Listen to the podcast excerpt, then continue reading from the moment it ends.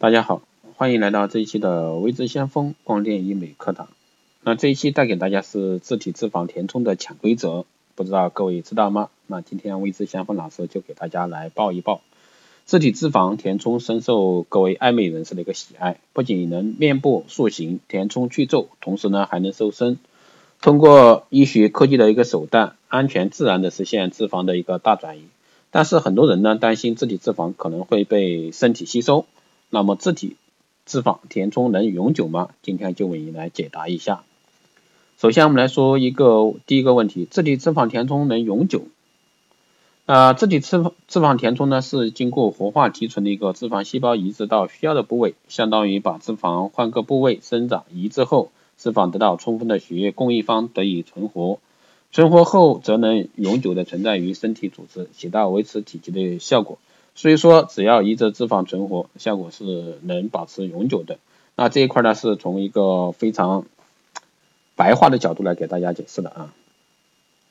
第二个方面是医生的选择和脂肪存活率密切相关啊。自体脂肪填充的永久性呢，跟医生的一个技术有着密不可分的关系。如果说在自体脂肪提取过程中一次到位，提取的脂肪细胞完全完整圆润啊，细胞去除后与空气接触的时间短。自体脂肪细胞鲜活度高，填充过程中自体脂肪填充过程中排列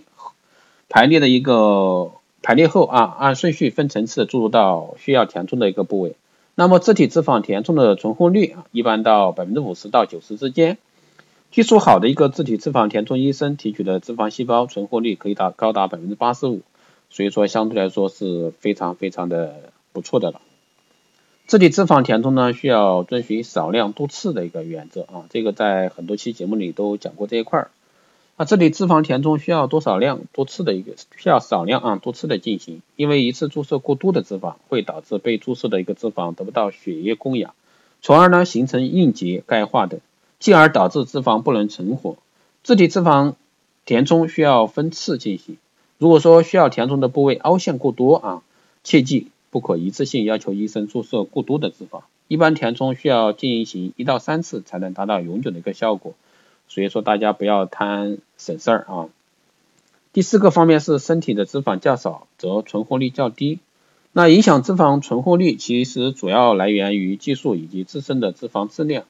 所谓技术就是手术器械、针、抽吸压力啊、医生手法、抽脂层次、抽脂部位、脂肪提纯工艺等。而脂肪质量呢，却是因人而异的。脂肪的密度、粘度刚刚好，那么脂肪的存活率就高；脂肪中混杂油脂、杂质比较多，那么脂肪存活率就差。而本身较瘦的人啊，体内脂肪较少，脂肪纯度不高，则他们的一个脂肪存活率就相对来说偏低。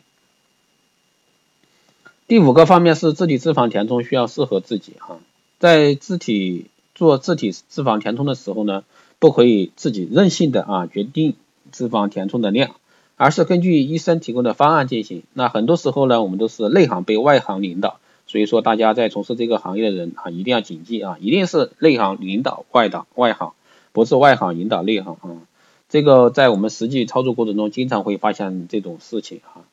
特别多啊，不仅仅是在医美这块，在光电领域也是很多，包括半永久领域更多。那很多那个客户说，哎，我觉得这样的眉毛好看，我觉得那样的眉毛好看，其实我们仅仅。就会发现，那行业你是专业人士，却居然听顾客的一个说话，那这个时候你就会发现存在一个很大的一个营销上的问题啊。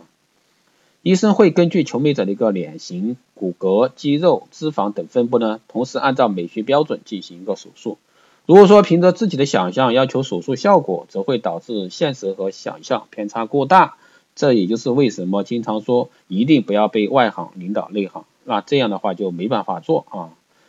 那自体脂肪填充对医生的技术水平要求很高。如果说想取得一个理想的一个效果呢，位置香风老师还是建议大家一定一定再一定选择正规的医疗美容机构和信得过的医生，这一块一定要去做到啊。这个不是开玩笑啊，一定是。其实这些项目都是非常好的项目啊，确实效果也非常好。为什么很多时候说效果不好，达不到理想状态？那这时候更多就是问消费者啊，还有当然还有我们的行业人士。那你是在干嘛的？消费者是在干什么？我还是那句话，千万不要让外行领导内行，这个是切记的好的，这一期节目就是这样啊，谢谢大家的一个收听。如果说大家有任何问题，都可以在后台私信留言，也可以加微知先锋老师的微信四幺八七七九三七零四幺八七七九三七零，备注电台听众，可以快速通过。更多内容可以关注新浪微博微知先锋，获取更多资讯。如果说你对光电医美这块感兴趣的话，想学的，OK，你可以在后台私信留言报名啊。更多详情呢私信啊，就这样，这一期节目嗯就这样，我们下期再见。